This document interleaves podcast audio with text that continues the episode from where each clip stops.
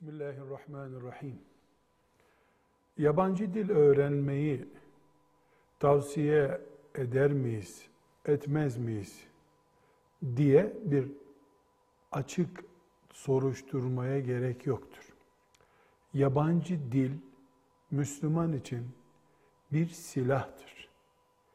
Silah edinmek gerekli midir, gereksiz midir diye düşünemediğimize göre muhakkak silahımız bulunsun diyeceğimize göre yabancı dil öğrenmek Müslüman için gereklidir. Ancak yabancı dil öğrenmenin iki tarafı da kesen bir bıçak gibi olabileceğini, özellikle asrımızda bunun böyle olduğunu da bilmemiz gerekiyor. İngilizcesinden Almancasından Fransızcasına, Çincesine, Japoncasına kadar hiçbir dil kültüründen, yaşam tarzından tamamen tecrid edilerek öğrenilemez. Dilin kuralları alınıp, grameri öğrenilip, kelimeleri ezberlenip, kültüründen, yaşam tarzından tamamen tecrit olmuş olarak o dili bilmek çok nadiren mümkündür. Genelde ülkeler, milletler kendi dillerini başkalarına öğretirken kültürlerinin de dinlerinin de alınmasını isterler. Bunun için İngilizce öğrenilirken ciddi bir batı uygarlığı etkisinde kalma ihtimalini göz ardı etmemeliyiz. Bu ihtimal yani bir dili öğrenirken o dilin kültürünün etkisinde kalmak, o dili konuşanların, ana dil olarak kullananların dinlerinden, batıl anlayışlarından etkilenmek ihtimali Müslümanın bütün yabancı dillerden kopuk, uzak, dil bilmez olmasını gerektirmiyor. Bunu ilaç kullanmak gibi algılayabiliriz. Nasıl ilaçları yan etkilerine rağmen kullanmak zorunda kalıyoruz.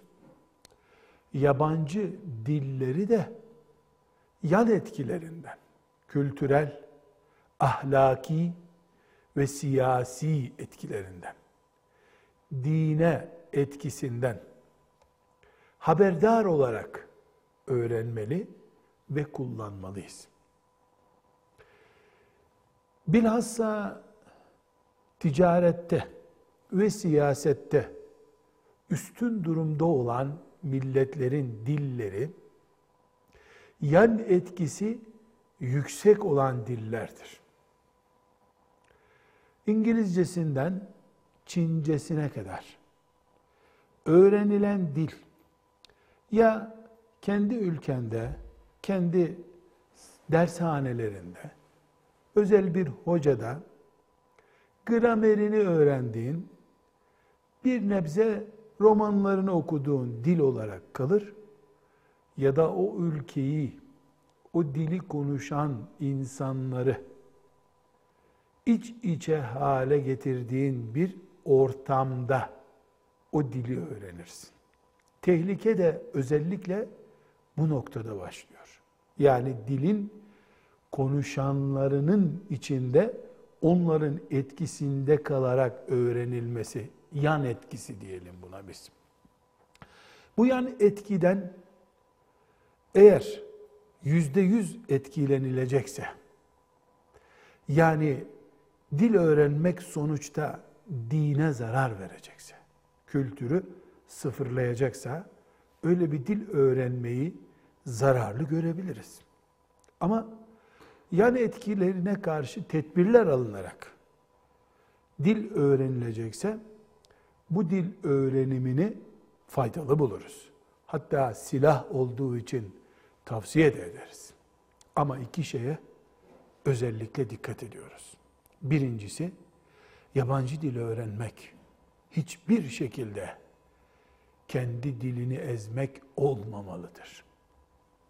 Kendi milletinin dilini konuşamayan bir insan yabancı dil öğrenmekle övünmemelidir. Her insan annesinden doğarken öğrendiği dili en hassas şekilde bilmelidir. Şairlerin kullandığı düzeyde dil kullanmalıdır. Bir. Bu birinci noktamız. İkinci noktamız biz Arapçayı yabancı dil görmüyoruz. Arapça din dilimizdir. Onun için çocuklarımız hatta emeklilik yaşına gelmiş olsak bile biz büyükler Arapçayı din görüyoruz.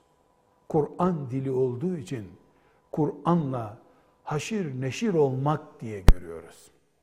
Onun için yabancı dil kurallarında Arapça yoktur.